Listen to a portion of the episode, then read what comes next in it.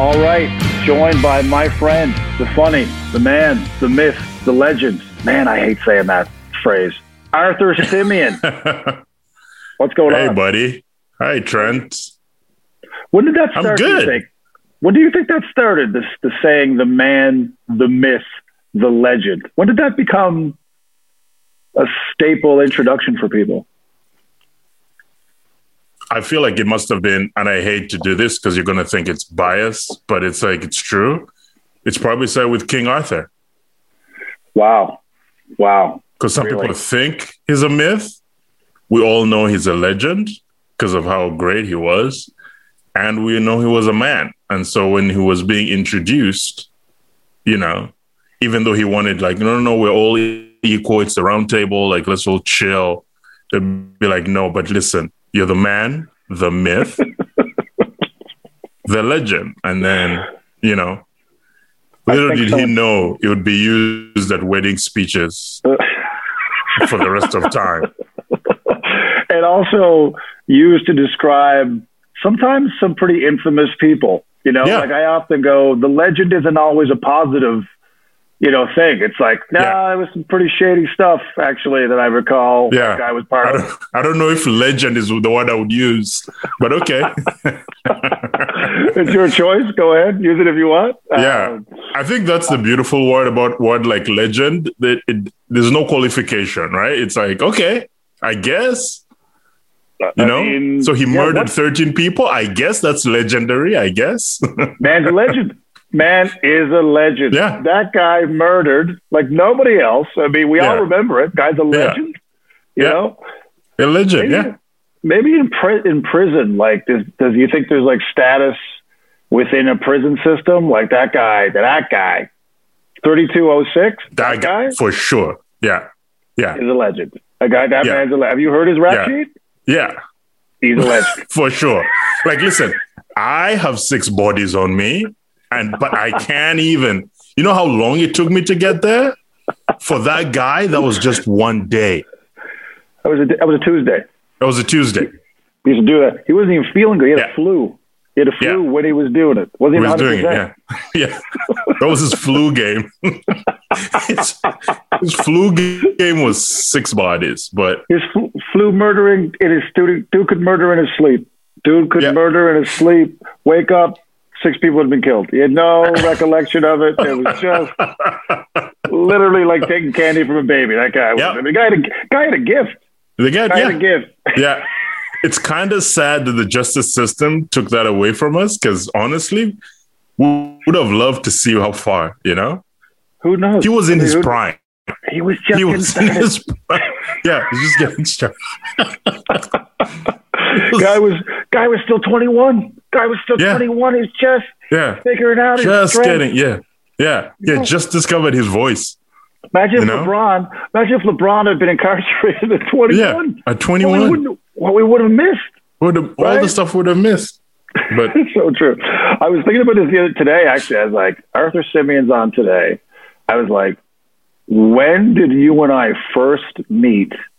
Is is what I the question I asked myself, and I think it would have been either at Absolute Comedy, maybe in Toronto or Ottawa. I think it was in Toronto first. I think no, Or it was was it Ottawa. it was Ottawa Yep.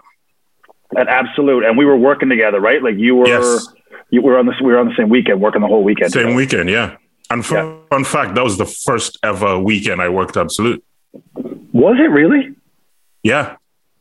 Man, speaking of murdering, great So segue. you, I had uh, done because I had crushed, I remember done. I used to live close to the Toronto Club, and I had done guest spots there, but never as official. Like I, it's just because I knew sort of the people who were running it, and I would drop in every once in a while to do like a quick five minute set.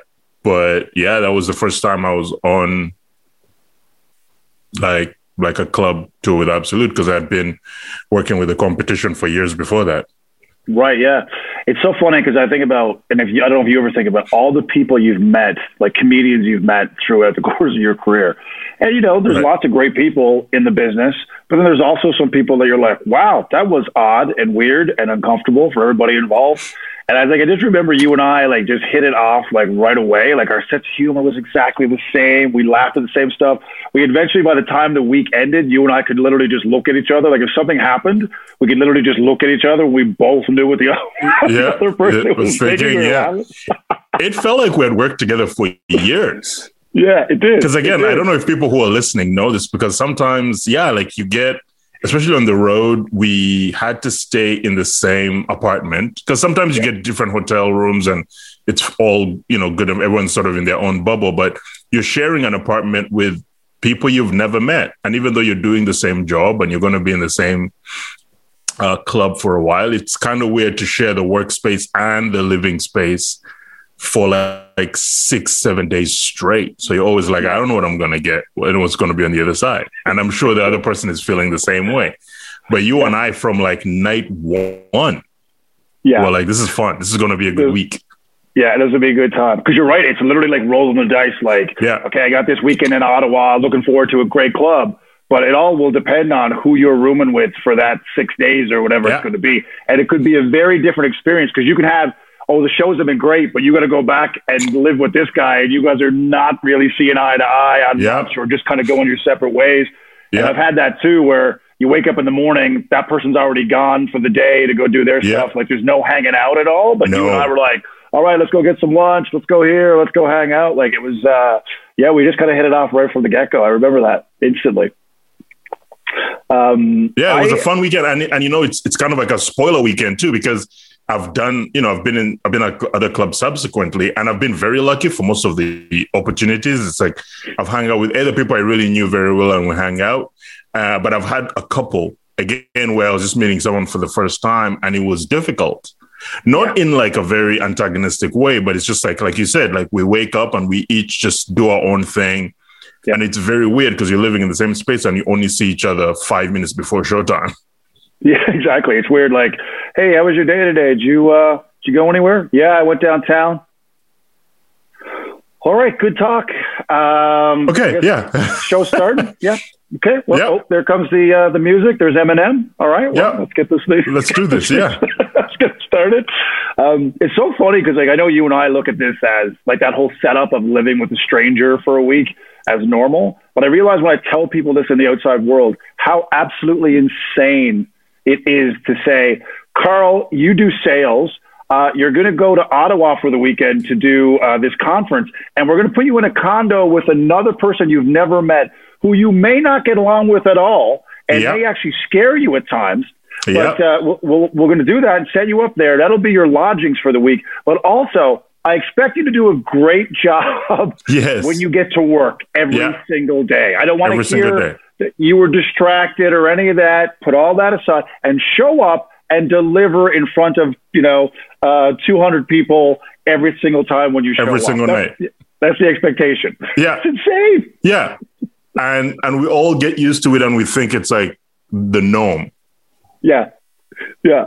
Like that's that's like, yeah, that's what you do. That's totally normal. And the other thing is that's the one side of it, just the actual living with someone. And the other side, of course, sometimes coupled with that is the actual traveling with someone where now you are Yeah. in the car with someone for seven hours and Yep. you guys are going to drive around from place to place for a few nights in a row and spend all that time. in the car. Like no one else does this in any other line of work and Yeah. is expected to No one. perform at a high level once you arrive. No one. Yeah. No one. I remember our, we have a mutual friend in Noor Kidwai. Yeah, yeah. and same same situation i was coming i was going to the western part of canada to do like a bit of a run and he was going to be working with me in like five different cities in the space of about a week and i realized as i landed you know uh, i think i was landing in edmonton and he was picking me up at the airport in edmonton taking me to Grande Prairie and I remember landing and being like waiting for my luggage and realizing, oh, I don't know this guy. We've never met. I don't know. I barely know what he looks like. I think we had exchanged like numbers maybe, but I'm Yeah. like, I, I don't know anything about this person. And for the next week, we're going to be in a car together, not like two or three days, a week. we were driving around. And it turns out he's such an amazing dude that we got along great again. But it was one of those things I didn't realize. Like, you're flying and everything is fine, but it was only at the airport that I realized, oh, this could go very wrong. this could be, you know, like only one of us might make it to the first destination. Yes, this, You know? someone might be thrown out of the vehicle about an hour in, Yeah. Yeah. and you. And then the, the downside of that is though you didn't have to cover the time.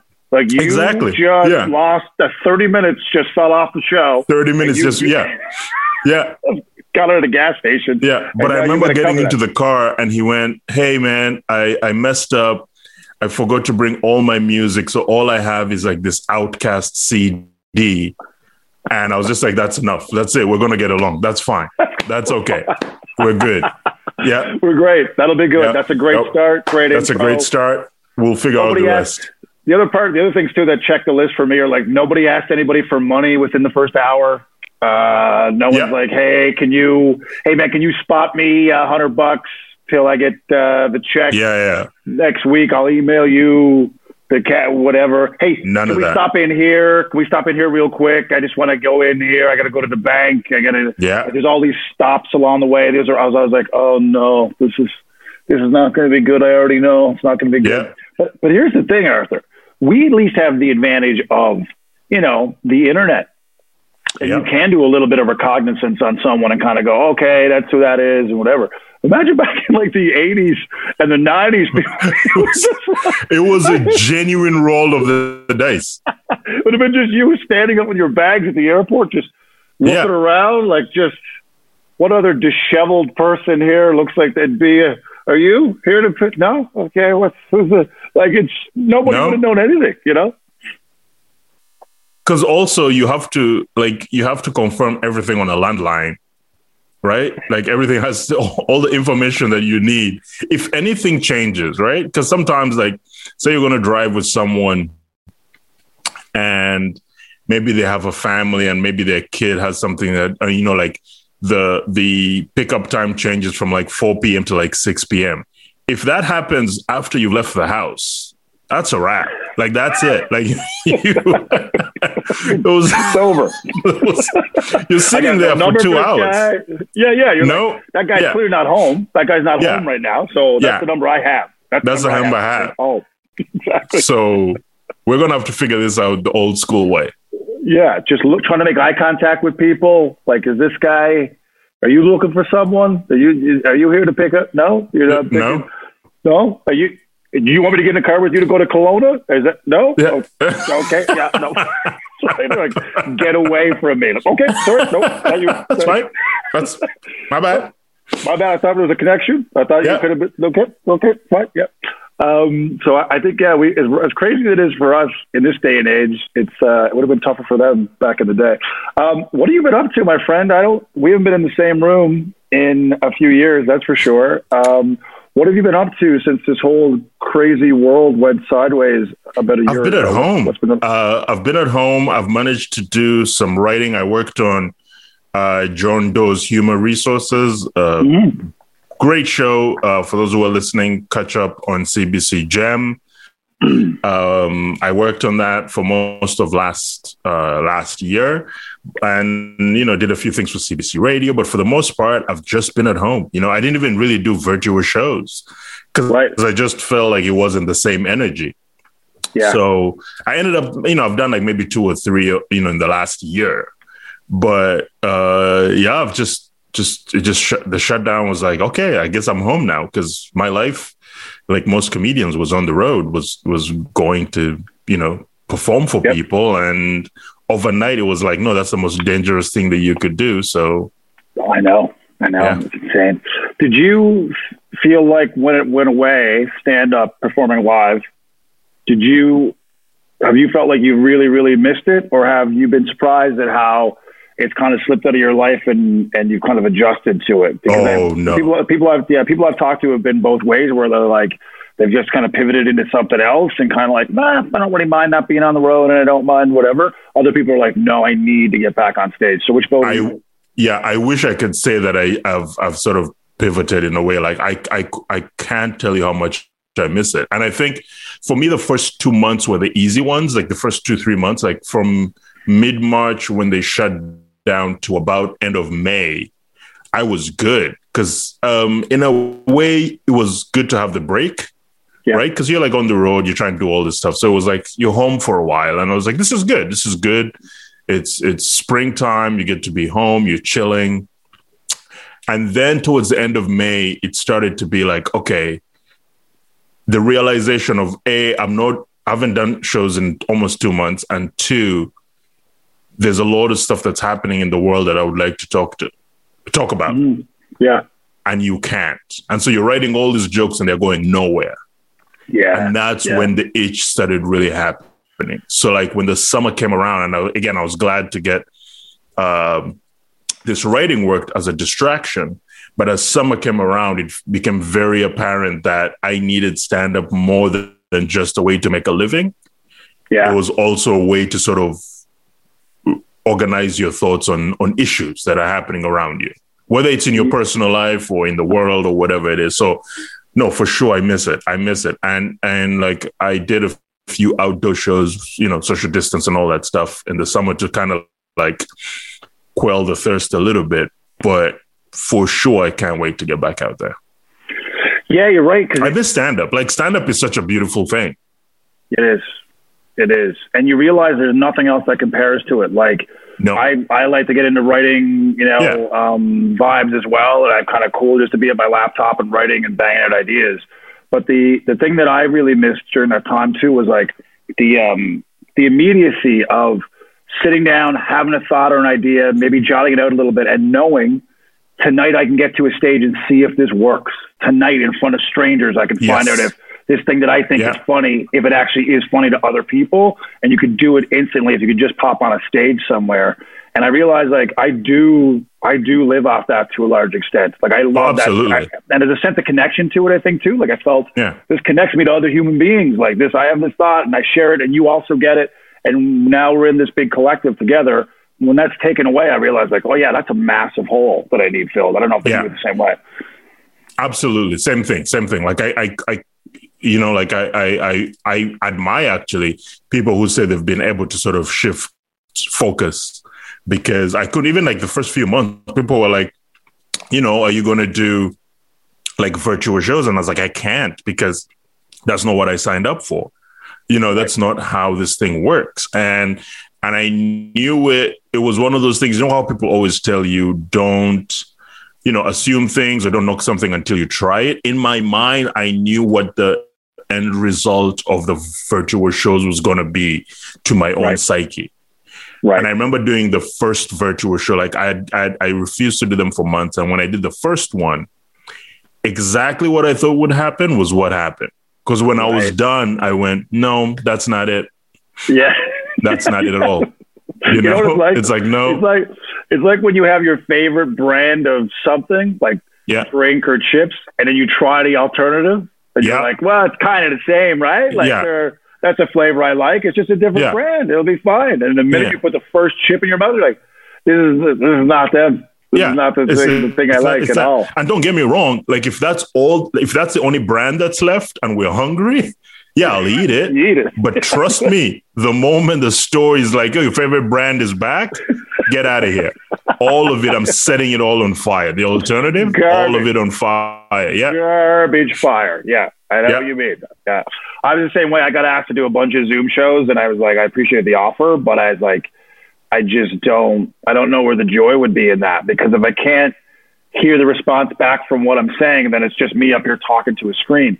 So what I filled it in with, I did say yes to a bunch of hosting things. So hosting a virtual pub night for somebody or, yeah. or a sports team or whatever, that I felt like, well, I'm not really looking for the same kind of response every 15, 30 seconds. So it's just me introducing guests or whatever. And I'm like, okay, that I can do without needing that affirmation, like, you know, every, every, right. every half minute. And, uh, yeah, so that, that was doable for me. Yeah. And again, going back to the sort of comments of taking things for granted, like a lot of the process of stand up we took for granted. You know, like the, the getting ready, like you said, writing all these ideas down, but even watching other people, right? There was so yeah. much joy in watching uh, comedians at any level, you know, whether they're starting out, whether they're veterans, just sort of doing their thing. And you took it for granted because every night you'd walk in and you'd watch someone and you'd listen to a joke and you'd laugh so hard. You're like, oh man, that's so silly, dumb, or profound, or small, whatever it is that sort of yeah. catches your fancy. And then all of that is gone. Yeah. I mean, you can catch it on Netflix, but it's not the same thing.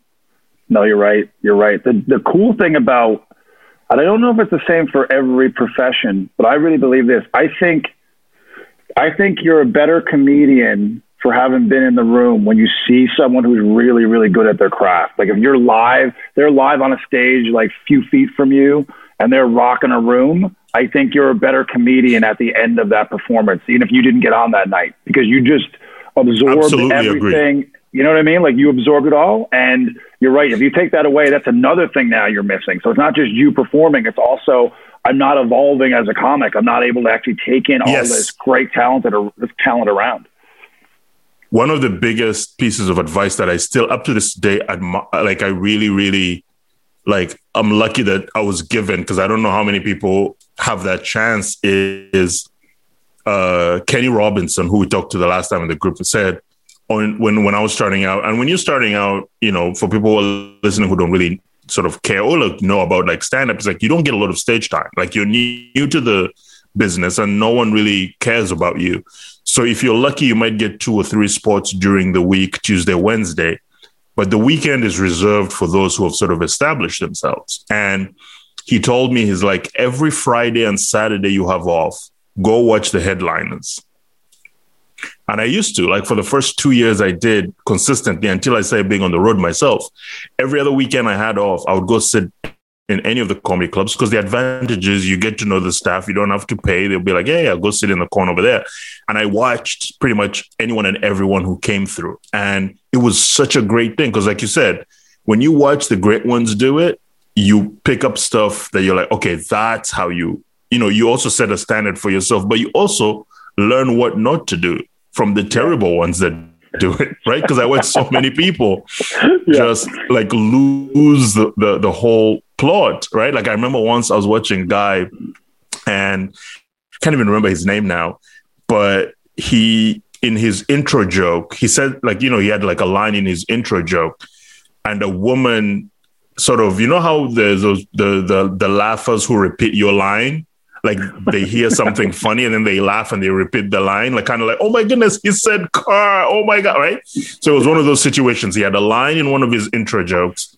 This woman and the audience is like, oh my goodness, I can't believe he said blue car. Oh my God, it's for funny. And he just went at her. Like, how dare you? And it's cuss words. And it's like, I'm I'm not here, like I'm the entertainer, blah. And it wasn't actually a heckle Right. It was genuinely someone enjoying the show. and the whole audience knew she was enjoying the show. And the audience turned. And this was within three minutes of a 45 minute set. And for the next 42 minutes, maybe even more, because he was trying to chase it, he just ate it. and I was just kind of like, that was so unnecessary. Everything yeah. about this was so unnecessary and it ruined the rest of the show. Yeah, you're right. You can learn from you can learn from the other the mistakes of other people. Like you don't yeah. have to make them yourself. You can go, okay, note to self. Yeah. Maybe know maybe know what the person said first before you pull out both exactly. guns yeah. and try and blow their head yeah, Yeah, yeah, yeah. It's akin to someone like chasing after you. Like, say you dropped your wallet and someone runs after you, like, excuse me, Trent, dropped your wallet and you just turn around and you stab them in the face. Like oh my god like i was just returning your wallet. Like what is happening? That teaches and you then, to run up on me. It's like no no no. Maybe assess then, the situation first. And then you're right. And then after i stab them in the face i try and get them to buy my dvd exactly yeah i'm like yeah. hey how's your you bleed you still bleeding there? You still bleeding Anyways, the deal on these DVDs. They're they're Yeah. twenty. yeah. Come to you for ten there. Yeah, But uh, yeah. how's the eye? You the eye. You gonna, you gonna, you gonna lose the eye? No. Do you think you'll ever have, have sight in that eye? Do you do you think? Because I really need you, you to watch this DVD. something, Yeah, I need to, if, I'm sorry I took out the eye, but if the other one is working, this DVD you'll You really enjoy. It's just as funny with the one eye. I mean, Yeah, it's- yeah. you don't lose anything, you know, at all. So, dude, you're describing a scenario. You're describing a scenario that I have seen so many times, and it, and again, for people who don't, you know, are not into stand up per se, that idea of like if someone in the audience says something, you're you can't be trigger happy in terms of like, oh, that must be a bad Nope. thing and a heckle. You and that's why comedians often ask you to repeat what you said because they don't know Exactly. what you said. But he was just like, What? Yeah. Someone said something and he was just on edge, terrified Yeah. and said a heckle? What? Hmm? And Yeah. you go for it. And it's like, you're right. It's not just that you upset that person that you went after. The audience now goes, She didn't deserve that. She was having Yeah. a great time. What is Yeah. wrong with you? What is wrong with you? Exactly. And that's another actually great piece of advice is sometimes you even know what they said, but by asking them to repeat it, the audience comes on board. So now the audience knows, okay, because not everyone may have heard it sometimes. So you go, excuse me, what did you say? They say it back, and then we're all on the same page. So if it's rude, now the audience is like, no, no, you have a license. Take out the Right. guns, do whatever you got to do. Yeah. They confirmed what you thought, so go ahead. Now Yeah. we all know. But if they're like, no, she literally was just having the time of her life. It's her, Yeah. it's her birthday. She's excited to be here. Yeah, yeah. She just She- said she's got a car like that. That's all Yeah. she said. She Yeah, that's all she said. She's got a she's got a shitbox car like that too. That's all. She, Yeah. That's all. She, she's on your side. She was enjoying loves this. you. She brought Yeah. five people to she brought five people to see you. She saw she saw your stuff online. She thought it was amazing. It was amazing. And then everyone else, even when you're telling funny jokes, they're like, nah, we're not going to give it to you. No, No, I'm laughing on the inside. Don't get me wrong, but I think you're a garbage human being. You don't deserve the sound of my laughter. It's so and it's true. funny that human beings will do that too. Oh, it's amazing. Well, it's I always compare it to when you're on stage and you're doing your thing. It's like you're walking a high wire. Like one misstep, and you're right. Like you could hit a patch of black ice and spit into a ditch so quickly, and everything could be cooking, everything could Yeah. be working. You feel like they get you, they're comfortable, you set a tone, it's great. And you're right. One misstep, and all that is washed away, and you are minus five, Gone. and you have a hole to dig out of, and you're like, Yeah. what happened? Did, how did that? And this is all happening in seconds. This is happening in, In milliseconds. seconds. And you have to All make decisions in that moment. Yeah, Like, how did we get to this point? exactly. You know, like that how did- You know, I've had that like, happen where I go, well, as my mouth is moving, saying another line, my head is going, how, how did it, yeah. where did it, what did I, what was it? Was it my tone? What did I say? Was it, was it the glass that broke? The server Yeah. broke the glass? Was that how it went off the rails? I don't understand. I've watched a comedian once lose an audience by the because I was the host, and just his response to my bring him on stage. He some he mentioned something like race or something like something very innocent and mundane, and the audience was like, "No, we didn't like it." and I was friends with the person, and I was trying from like the side of the stage, to be like, "No, no, no, we are cool."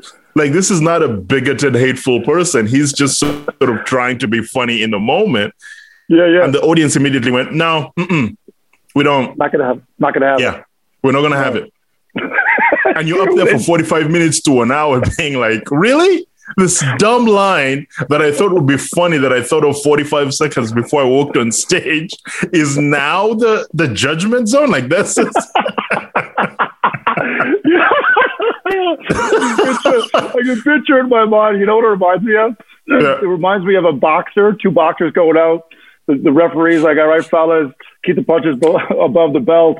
All Yeah. right, go back to your corners." The bell rings, and you just literally get punched in the face. You haven't even left your corner. Your robe, your robe is still on. Like you're still taking your robe off, and it's boom. You're just yeah, your corner, your bench, your coaches are still going down the stairs. They haven't even reached like the.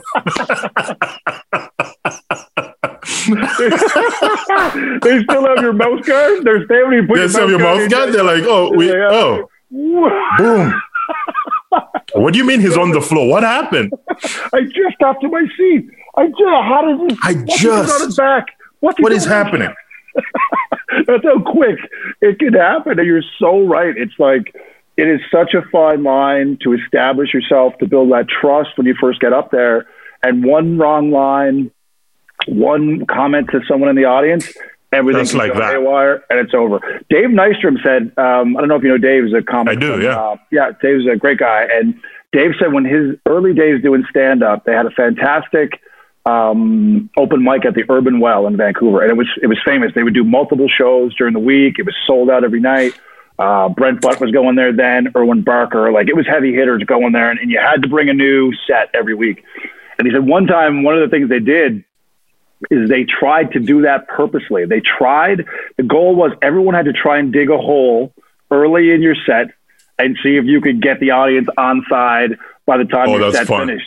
And he goes, sometimes you managed to do it, and sometimes it wasn't possible. Yeah. And he goes, when you come out with a statement off the top that you knew was going to put the audience against you and stack Yeah. it against you, and then it was like, okay, now I only have five to seven minutes, and that's not a lot of time, right? Like it sounds like a lot No. of time, but it's not a lot of time to turn an audience's opinion Yeah. of No. okay, no, you know. And uh, it was a great challenge uh, to do every Yeah, because we've all you know- seen that too, where it's like someone starts off in a rough way and they're supposed to five to seven. So 25 minutes later, they're still like, anyways.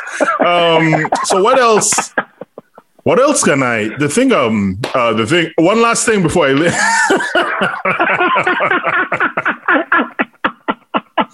oh man, you're so true. Well, it's, a, yeah. it's a social experiment every single time, and you're right. yeah, When the pandemic hit, you lost all that. Like you used to All be in the that. back of the room, be able to watch this every single week and see what to do, what not to do. And I don't. The other thing too, you talked about was Kenny's advice to you about going to the club when you can to just watch headliners. I don't know if people were doing that before the pandemic, even. Like I don't know if comics now who are not working if they're interested in just going to a club and hanging out and just observing and watching. And I know we'll sound old school saying that and Right. like, oh, you guys are old, like whatever. I'd rather go somewhere else or be with my girlfriend, and that's fine. that's But I don't know. If, I don't know if people still do that. Do you think? Like just go and watch and observe and learn. No, because I think generationally, I think the the the game changed a little bit. Like, I, I, a lot of comics are in it. Like the short run is basically just do enough stand up just to be able to do other things.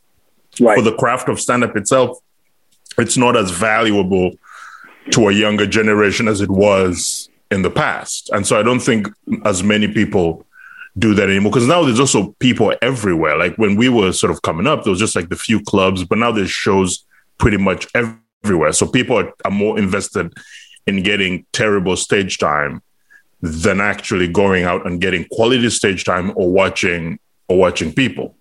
yeah, yeah, that's a good You know. yeah.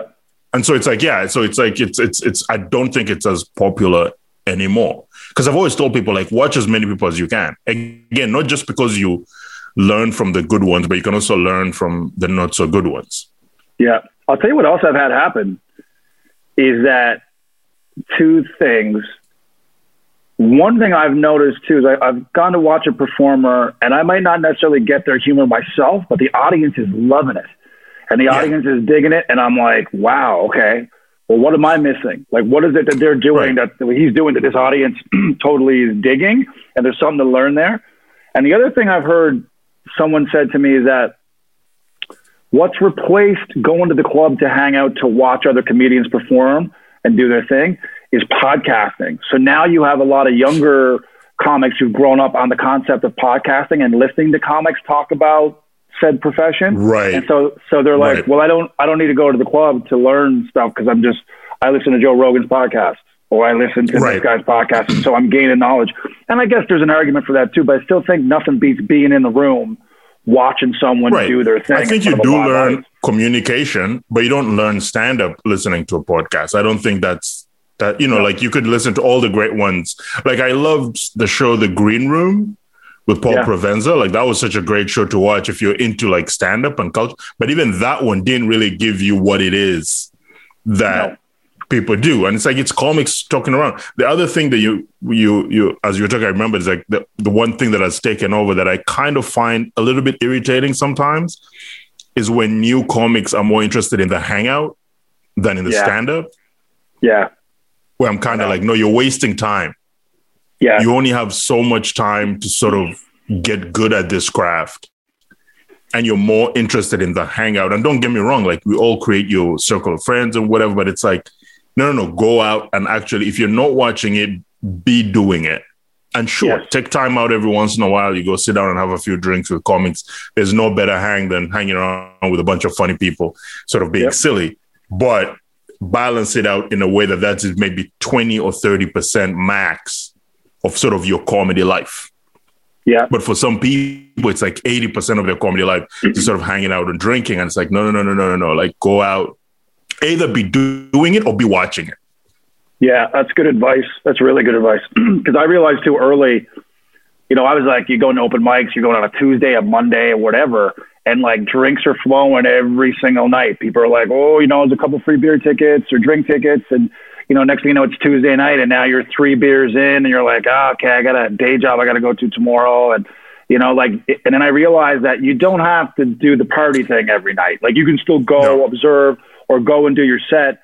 You can stick around. You don't have to drink. You can go home. And I think to a lot of people, that's a foreign concept. Like, well, what, what do you mean? Like, the, but the lady's giving out to drink tickets. It's like, yeah, Yeah. you don't have to take them. You can literally Yeah. have water. You can grab a Yeah. Sprite. You can get a coffee. You could, like, you don't have if- to. If you don't realize that early, you're in trouble because the alcohol will always be, you know, like it's one of the things of the business. Like there's so much booze, Yeah. so much booze. Which, by the way, I'm not complaining. Don't get me wrong. But when you're starting out, it can be a very, very sort of big distraction. Yeah. Well, I've seen people, I, I watched guys starting out here, and I watched people who were pretty talented and really had, I think, had what it took to be a professional comedian. Like they could make some money and stay in the game for a while. But I saw that other side take over. Everything became a party. The party actually, I heard the same thing about Sam Kinison. I think Jay Leno said um, the problem with Sam was just getting him to the stage after a while. Like it's almost like the access he got granted because he was a great stand-up comedian. That almost became the the focus was the party afterwards, and the stand-up was just Yeah. uh, in the way after a while. Yeah. I think that happens to a lot of comedians where it's like, Oh, oh, yeah, I got to do the show. I got to do the show. Ah, right, yeah. It's like, yeah, dude, that's why we're here. That's why we're here. That's Yeah. why we flew to Vancouver, Yeah. right, to do the Yeah. show. Like, Yeah. oh yeah, right, right, yeah. Drinks though, right? Drinks, yeah, yeah, drinks too. But the Yeah. show, we gotta, you know, But the So- show, and then, you know, yeah. And then you can have. and it's like, and that's the thing too. It's like once you do the shows and the shows are going great, then you have all the reason to sort of yeah, tie one on at the end of the night. But it's like if you show up hangover and you don't get the job done, guess what? That's probably the last time that person is going to book you. Yeah, and it's and you're right. It's a small it's a small community. There was only so many opportunities to perform, so many stages to do it and make some money. So if you burn a bridge in that regard of like you become you have that reputation now as the party guy or party person, and um, quickly you can fall out of the rotation and Easy. suddenly you're not getting emails anymore, phone calls, and people are like, and and people sit there and go. Someone told me this advice too, and I think it's very true. You'll never know why you don't get rebooked back. You know, like you youth go, you might go, man, I had really good sets that week. I was at that place and I, I crowd did well. The crowd seemed to like me and I got along well with the staff and da da da. Like you won't know why suddenly you're out of favor at that club or at that Right. stage. And you realize you don't think like, oh, I think it was because you were showing up pretty well marinated every single night. Every And, single night. uh, yeah, yeah. you know Yeah. what I mean? And and they're like, yeah, we just don't need that. Like it was good, he was good, but you know, there's someone else we can take come in and won't be the headache. Right. And there also stuff. some spaces that are enabling because for Oh, them, yeah. that's the way to make their money back. It's like we get you sort of juiced up and it's like we're going to get, you know, like I remember um, playing a club once and the bartender kept, because I wasn't drinking that weekend. And I was Right. like, I'm, I'm good. And then like the Thursday night, he's like, are you sure? I'm like, yeah, I'm good. I come back Friday. He's like, are you sure you don't want to, like, let's get you. And then Saturday, you know, at the end of the, I think the last show Saturday, I was like, ah, you know what? I'll have a beer with a late show. Like I'll have a like a drink or like a cocktail or whatever. And I remember being like, uh, grabbing the drink, and at the end of the Saturday show, the bartender being like, I can't believe we only got to, you know, uh, we only we only only have to pay for one drink for the weekend. And I was Right. like, oh, this whole time you were trying the money you're going to pay me. You were trying to make it back. Yeah. I see how this works. You know. Yeah, they're, But they're like, again- how much is he getting paid? How much is he getting paid? That much? Yeah. Okay. Yeah. Hey, buddy, you want some uh, drinks? You want some drinks? Yeah. And it was funny because it was like, again, early enough that my naivete was like, oh, this guy's just like a party bartender who wants to, you know, like, let's have a drink or whatever. It's Come like, on, man, no. I like you. Yeah, come on. No. Yeah, no, no. Well, it's true. You don't want to believe it. I mean, when someone told me that that the comedy club industry is about the booze and the food, it's like it is. Like they, you're the reason. The comedy's the reason they're coming, but they're also looking to transport booze and food into people, and that's where they make their money. And so, Yes. we don't want to believe that, but that's the and, and it's true for us. We're we're actually viewed as a customer quite often. Yes. Yeah. Yeah. Yeah. It's like, and you're and you're going to be a customer who's here every night. So I Every need night. you to drink. we need you. Yeah. Do you want those nachos? You want Yeah. those chicken nachos, bud? Yeah. Yeah. Extra extra chicken on there. Huh? You, you always see the face, you always see the faces of the staff when a comedian walks in that doesn't drink. They're always like, oh, this guy. Oh, Oh, this. what? Oh, what are we? Why did I? Oh. Why did I Oh. work this weekend? Yeah. Why did I take this weekend for? Yeah. uh, Oh, you want three waters for the rest of the weekend? Good for Oh, you. yeah. Good for you. That's- Yes. not a problem, pal. Right? Yeah. Why don't you just bring your own water in, bud? Huh? Yeah. Why don't you just bring your own water in and you spare us all? Oh, you want me to Yeah. run to the bar and get you an Evian? Oh, Evian, I'd yeah. love to. I'd love Yeah. to. I'd love Have you to. been to the clubs when they've booked like an AA, like fun, uh, like a like a Oh, meeting, like a like a group? It's it's my favorite because Zero like the, people the- drinking.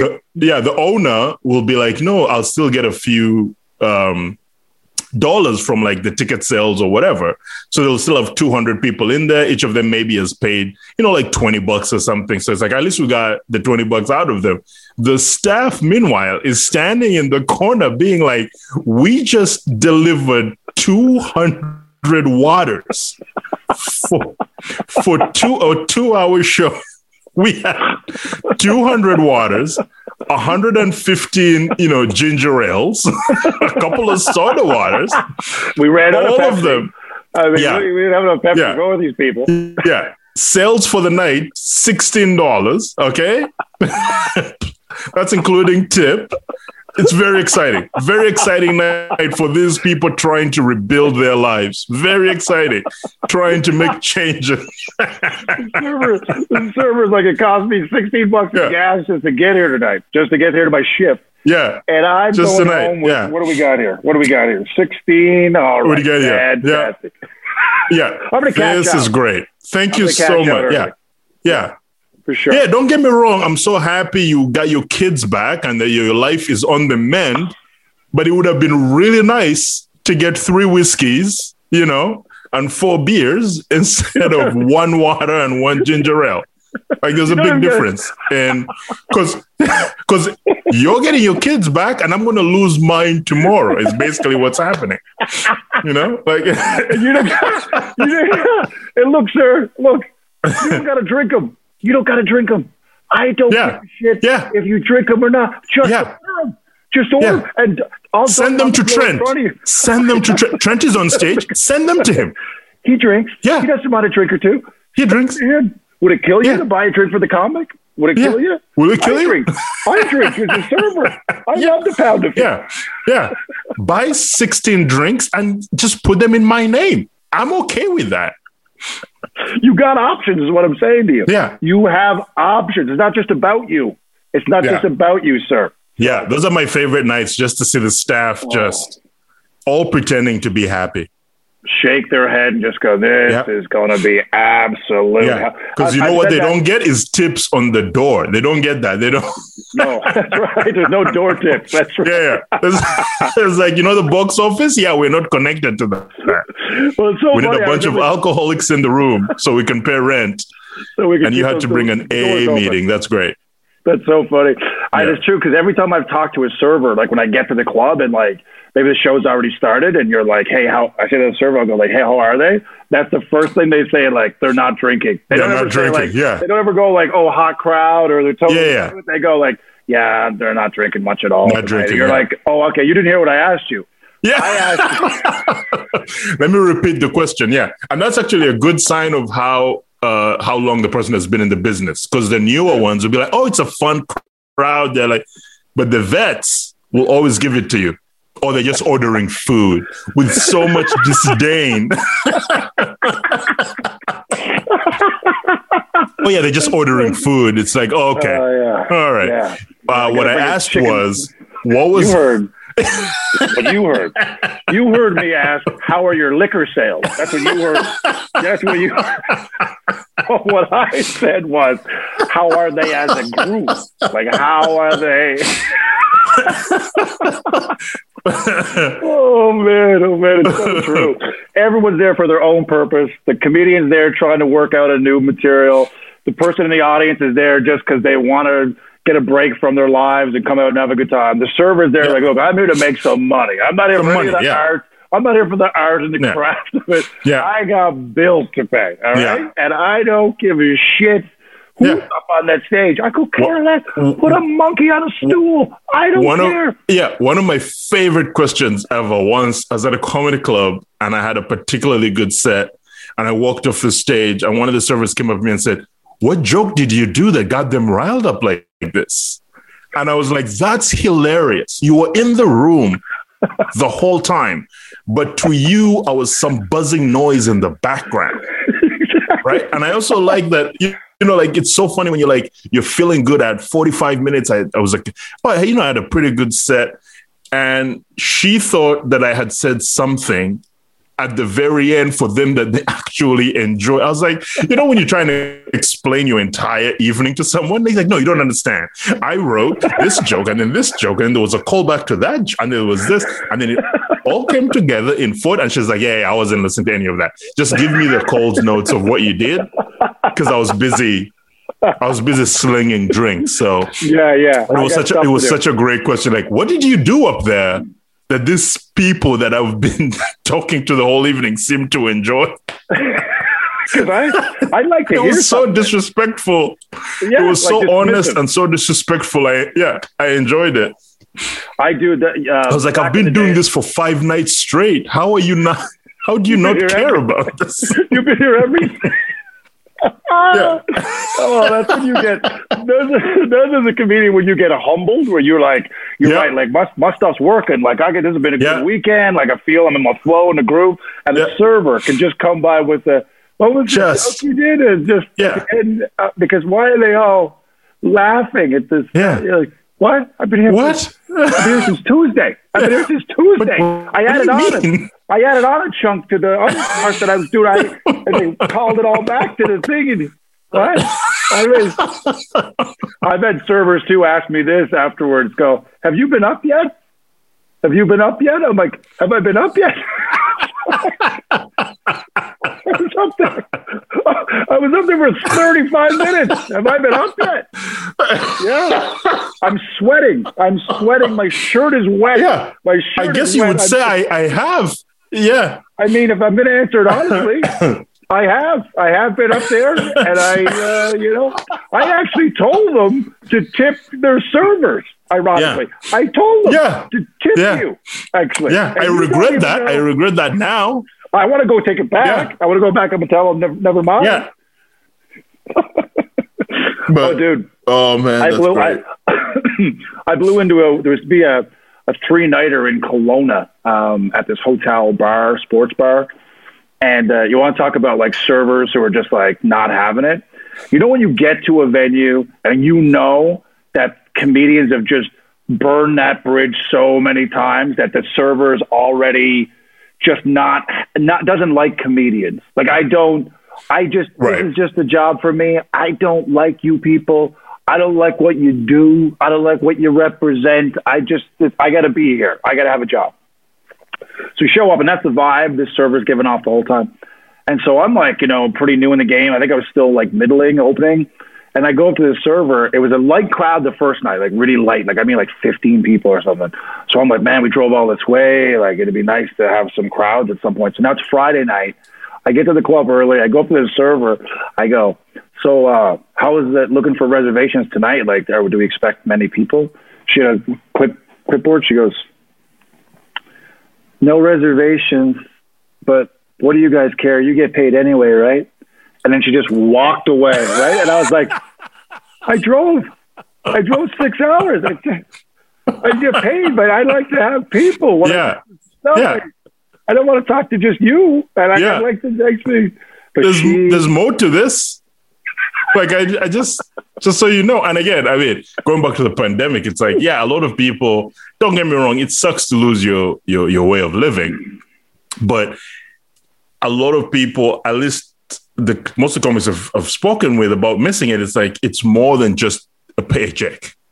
yeah, oh, like yeah. stand up is more than just a paycheck and i hope it is for a lot of people because like, it's such a fun thing to do but then you also realize that for some people like you said like I'm, i just have to be here Yeah. like I'm, I'm here to you know give drinks while you do your stupid things on stage and i don't i don't care you know I know. i really don't I don't care. And actually, Yeah. if you are, if you're in my way one more time yeah when I go to the bar to get Yeah. my tray of drinks, yeah I will cut you with a broken you glass. ke- you keep calling it art and a craft i call it noise okay that's what it that's what it is to me it's noise You you call it a craft and art, and I call it noise. noise I I call it mommy shift. yeah Mommy's got to go to her shift. Okay. So while you're up there with your higher Yeah. art form and you're Yeah. changing the world, Yeah, I got to pay rent. yeah. Okay. I Yeah. got a kid to feed. That's all I got. That's what you are. That's what you are. You're a coworker. You're a coworker, so you get a microphone and I don't. I That's don't. The difference. That's I the don't get a microphone. I'd Yeah. like a microphone. Oh, I would like, a to say some things. I would love. Oh, I would love to get some things off my chest. I'm glad that you get to, because you know what? I would love the opportunity to say something to the guy in section C4. Oh, I would love to talk to that guy. I would love 45 minutes to be able to address that guy. But do I get a microphone? No. and all this is just it's just permeating out of them. It's just exuding out of their pores with every word and look they give to you. Yeah. And you're like, I'm just going to stay out of your way. The rest Yeah. of the weekend, I'm just going to. Fair enough. Just- Fair enough. I'm just. uh I get it. I'll stand over right. here. And uh, at least like some of the clubs have green rooms where you can actually literally stay out of the way. But these places you play where you're literally just in the room taking up space, and you and I are not small men, right? So like No. we sit there and it's like you just feel like you're in the way all the time. Like the server's like trying to slide by you, like excuse Yeah. me, excuse me, God.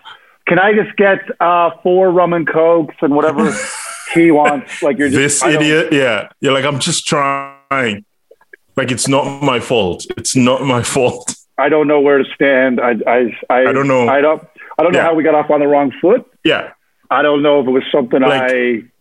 i think you either want me to be on stage or outside the venue and i don't think those are the those options don't work for me right now i can't i need i need, I need to, be, in the inside room the venue so Yeah. I so I know when I'm. so yeah Wow. i need But if you want me to wait in my car, I can just go. I could. You can text me.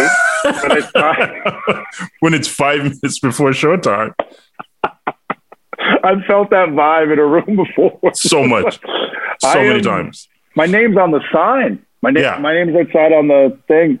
Yeah. No, doesn't matter. No, that's just you know. And again, it's not, and you know, you don't blame because again, like you said, it's it's humbling because it puts things in perspective. Because like the the job of a comedy club server has to be one of the most intricate like jobs in the world. Because in any other space, they're allowed to make noise and you're allowed to like move, but this time you're bringing twelve drinks at a time, and you're not supposed to make a squeak. Like, and we none, none at all. No. you know, and you also and have to get those orders- twelve orders without Yes. a word. Without, take orders, receive them, and like without like just making you know. And it's like, yeah, I don't blame them. I don't blame them for looking at us being like, "Can you just get out of my way?" Like I Yeah. already have three hundred different things I have to worry about. Can't we just put a clip of a comedian on the screen, and then I can just talk normal and get the orders that I gotta yeah. get, so I can Yeah. be. Oh, but this Yeah. guy's up here, up here doing his art. Yeah, I gotta yeah. But this I gotta- artist I gotta- and his craft. Yeah. craft, and I have to now. I have to sneak around like a ninja and Yeah. stay low and stay low the whole time Because with my bad back because he because this got craft about- is so craft- fragile. because he talks about odd socks. because he's got Yeah. a line about odd socks. Right. Right. Right. Right. That should be fine Yeah. for me. I'll Yeah. see you tomorrow night. That Yeah. should be fine for Oh, me. and I don't get a microphone. Okay. And I still don't get a mic. Even All though we have spare microphones here, right? Because I've Yeah. seen them in the back. I've seen the spare microphone. Yeah. I don't get to wear. That's fine. Fair. Fine. Fair. I'll see you tomorrow. By the way, I made four dollars tonight. I'll see you tomorrow. awesome. So, dude, like you would. So the stand up goes away clearly, and then you take on the writing jobs. How was the writing going? Because obviously they're very different worlds. Like one Very is very different solitary, worlds. just in your vibe, doing your thing. How did you find that? it was a challenge. Honestly, it was a challenge because it's like, yeah, like you said, like you always like the immediacy of knowing stuff is going to work on the back end. You don't have that anymore. And then writing in someone else's voice and trying to figure out what makes them tick. It's like you, you have to take your own ego out of the way and sort of be able to relate to someone. And then also understand that if a joke doesn't work, it's okay Right. right? Because it's like when you're writing for yourself, you're like, oh, how, how do I figure out this joke? But it's like, for someone else, it's like, oh no, that joke doesn't work for them. Yeah. And even though in your mind you're like, no, it would work for me. It's like, yeah, that's fine. But if I'm if, if I'm writing for Trent and that joke doesn't work for Trent, it's okay. Yeah. Like you can let that go. And so those were the sort of little learning experiences that I had to sort of adjust to. Because when you're Yeah. writing for yourself, it's okay. It's like Yeah. if something doesn't work, you can work on it and try and adjust and whatever. And maybe even hold on to it sometimes, but not with as much, you know, uh, resentment as when it's for someone else and they don't like it. There's Yeah, a bit of you're right. resentment there because you're like, what do you mean you don't like it? That's Yeah, amazing. You know? A good joke. The best joke Yeah. I've written all week. What are you talking Yeah. about? Yeah. Well, that's So- like the nature of 22 is the same thing. It's like with so much stuff just doesn't get made or goes in the garbage. and people, I think when you first come in, it's like, it's really hard not to take that personal because you realize that we need that validation of like, okay, our Yeah. thoughts are actually connecting with people. And when that's taken away, and when you're writing 30 jokes and only one of them is getting a chance of getting made, that can wear on you after a while and you can lose confidence and you start second guessing your ability and oh god is this for me and i, I know maybe i don't have what it takes and so you can go down that spiral pretty quick Pretty much. And and again, I mean, you know this because you're not working television for a while. It's like it's stand up is such a volume business where you can't you can't do a 45 minute set with one good joke, no right? You can't do it. But in any other setting, one good joke can hold a whole project together. Yes Right? Like you can hold like in, in a in a in a sketch show and a TV show, like you can hold it together with one or two great jokes, which you don't do in, in stand up. Yep. You're trained to sort of like in stand up writing to be like, I can't rely, you know, I can't rely to do an hour set and only my closing joke works. yeah Like that's just not going to work. yeah it's a weird machine man it's I mean, weird. it I can for some people who do like the long setup, but yeah that's it, but that's few and far between it's a bit of a there's only so many folks who do it that way but also i think a lot of comedians that i've seen Right. like just hearing people's stories about their time on saturday night live as well it there's a lot of similarities to what it's like to be part of our show too where if you come in as a comedian and you're writing to now a you're not you're not on you're not the performer anymore so you're kind of more behind the scenes so that energy you're not getting from just Right. performance and the adrenaline and then seeing a lot of your ideas just go in the garbage after a while can like just erode over time slowly you're just like man oh man like there's just where's the payoff like where am i Right. where's the i get i Right. feed you know i love the create, creative process but if my stuff's not being used it's like well where's the motivation to keep producing it at a crazy volume right so it just wears people down Yeah. And also mm-hmm. learning like the technical aspect of it because there is in in writing comedy for any other platform there is a lot of structure that should be involved Yep. which in stand up rarely does happen.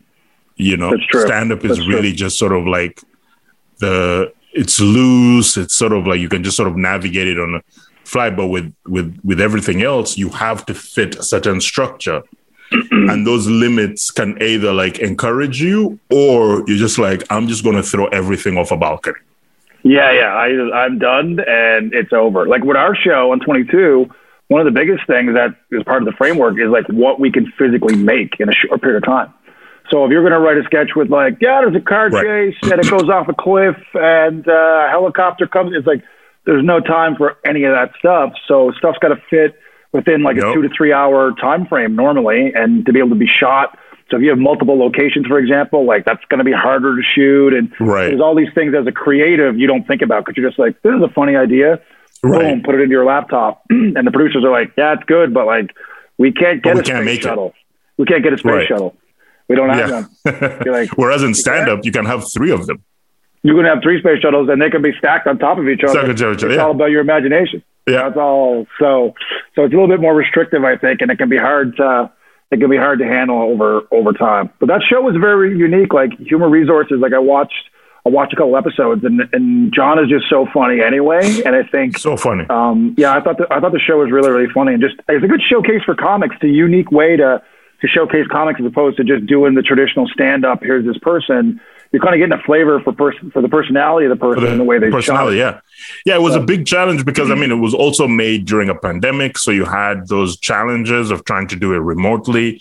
And I think uh Jon and the directors did an incredible job with sort of hands tied behind their back and trying to produce this thing with so many different people in so many different parts of the world. Uh, but like you said, it was it was it was a great vehicle to show people when they're off stage but still comedians Yes. right? Yeah. In a way that's like not like so much like a talk show where they have to do a bit, but just being them and just sort of like, yeah, and then transferring that you you do the HR meeting sort of um vehicle to just be like, how would these people act if they were still being comics, but being called on their BS? Right. Yeah. It's a very unique concept. Like even when I saw the idea and I was like, Jon's perfect for it as as that person who's conducting it all. And uh, like I said, it was a great showcase just for for the the comedians that were on it, but also again showing their personalities the entire time and putting them in situations where you're like, okay, let's just see how you, but still keep your comedian face on, still keep Right. still keep that mask on, Right. and still still be that person. so now what's going to go what's going to happen summer's approaching arthur simeon's in his house he's probably got some booze on the way i mean Yeah. i don't know what's going on so what's what does the rest of the summer look like for you what are you going to be into To be honest, I have no idea. Um, I have a couple of uh, voice, uh, some voice work that's going to come up.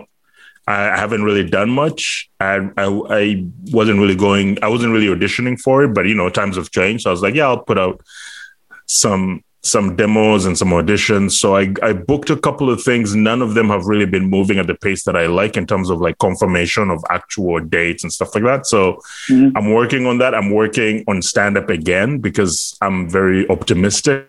I'm being like, Mhm. I want to do two kinds of stand up. I want to put out like the material that I wrote during a pandemic that is very specific for this moment because I also don't want to do it forever.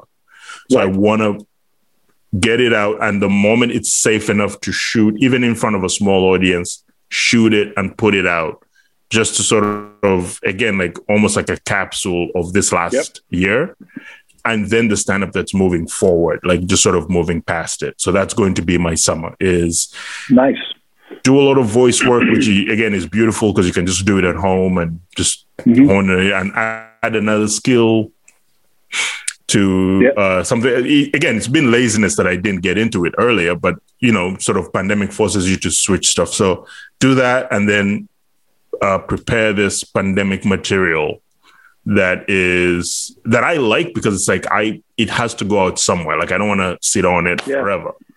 and then uh, and then that's it. the did you put a special out was it last year did you put your Yeah. special out yeah and right before the of- pandemic. Right the Blackest the pandemic? Panther. Yeah. The Blackest Panther, right. Where was that? Where did you shoot it? Tell me about I shot in Toronto. and the production of that. Go ahead, talk about it a bit. Shot it in Toronto. Uh, everything was done here in Toronto. Like it was, it was uh, produced and it was really produced by Comedy Records, the the label that put it out and the label that manages me. Um, they were very good about it. Like Comedy Records put it out, produced it, and uh, I was talking to Barry Taylor, who runs it, a few weeks ago. I said because we we released it uh, at the end of February which was like three or four weeks out from the total shutdown. Right. And the night we released it, him and I went to a Raptors game, which is, seems like a, another world now.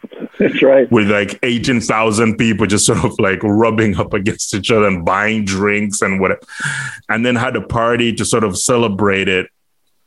And I was telling him, I was like, if I had known what the world would look like, even just three weeks after that, we should have run naked in the streets because that would have been the last time to be able to do that.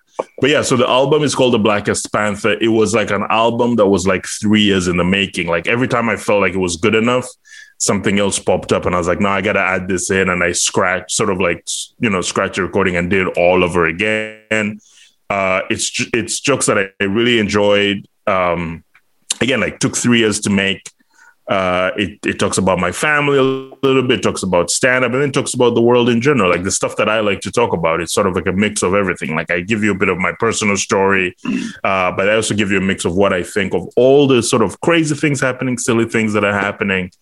And I was really proud of it. Uh, I like the response that I got from it. We put it on vinyl which was nice. such a big deal because vinyl was coming back and yeah. a lot of people responded really well to it and they asked for it and we, we you know we sent out a whole bunch of vinyl nice. and uh, yeah so it was awesome. it was it was pretty cool awesome did you did you do it over like one night or did you do multiple shows how did you do it the final recording was two nights two right. shows right that's the way to do it. At least get yeah. two. When I shot mine a couple of years ago, I just did the one night, one show, and I'm like, it was way too much pressure because you like yeah. everything has to go right. You're hoping for a hot crowd. You're hoping for no technical yeah. glitches. And so, um, you know, if I do, when I do my next one, I'm trying to do it over a bunch of nights just to have, you know, your, your pick of the yes. best choices and the best responses. And my advice for anyone listening planning to do this is do the two shows, even if you're going to just use the one, the two shows, like you said, takes off the pressure. Yeah because the fact that I had two shows, because we ended up using most of the recording was just from one show, right? Like it was just like maybe a few edits from the second one, but the first show went well enough. The sound was good, everything was good that you could sort of put it out. And the reason was because you knew you had a backup. Yeah. So you kind of relax and then you yeah. just do your thing. But if you have just the one show, then that's all you're thinking about. You're not even thinking about the material you're doing. You're thinking about will the mics pick up this? Will this happen? What if i cough at this moment? What if like this person or whatever? Like it be it just just get in your head. But the moment you have a couple of options you're like do it. And then you just sort of back in that mode of oh it's just another show that i'm doing. Yeah. It happens yeah, to be recorded but it's it's cool yeah it starts to feel more normal like a normal show i remember you know it's like doing those comedy nows back in the day, and they'd always say like, "Hey, man, it's just like any other show. Just go out and do what you do. It's like any other show." And then you realize, oh no, it's not like any other show. You you don't want me to have a mic stand. No. I have to choose ahead of time. Yeah. I have to wear a certain color shirt. Uh, I can't go this far yeah. in the stage. I can't go. So this is not like any other show. This is very different than any other show. Also, you're yeah. going to capture it and play it for its entirety, like forever on All, the loop. Yeah. So it's like it's it's just not another show. You know what's really funny? Uh, I I actually never did comedy now oh, because wow. I went to a taping and none of it felt right to me.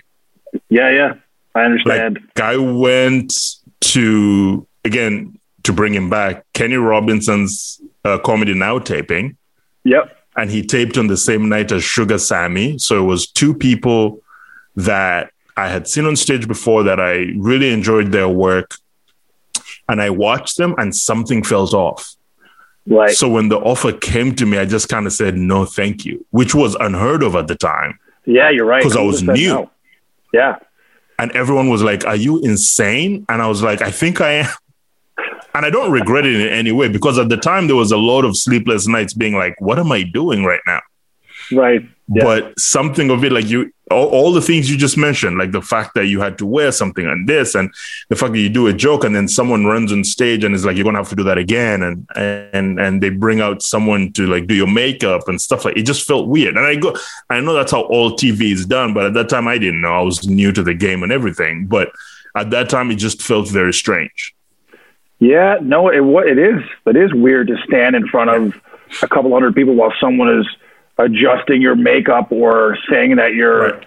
shirt has got a wrinkle, and then you're just standing there in front of these people. Then they just walk off the stage and go, "Go ahead, pick it right Yeah. back up where you were." You're like, Yeah. "What? Is, this is not like any other show. I don't carry Yeah. makeup." And wardrobe people with me on stage With me all I'm the time. a show. Like, you know, and that's another thing too. Is like I learned because I guess I wasn't ready because when I finally did get to do TV spots, I was more comfortable with my stand up that you kind of get used to the start and stop.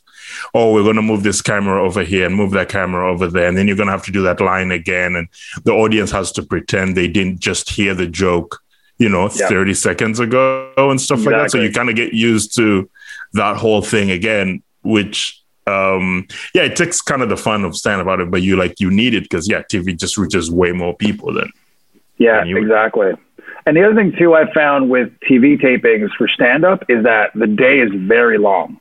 Like Yes. you, they need you there at a sound check at 1.30 in the afternoon. The show's at eight, and because it's all TV and makeup stuff, it's like, hey, we need you. The show's at eight. You're not on till eight fifty-five, but we need you at the venue at uh, six o'clock or whatever it is. And you're like, why do I have to Right. be at the venue? It's three hours ahead of time because they just want everyone there so they know where everyone is. And so everyone there. Yeah.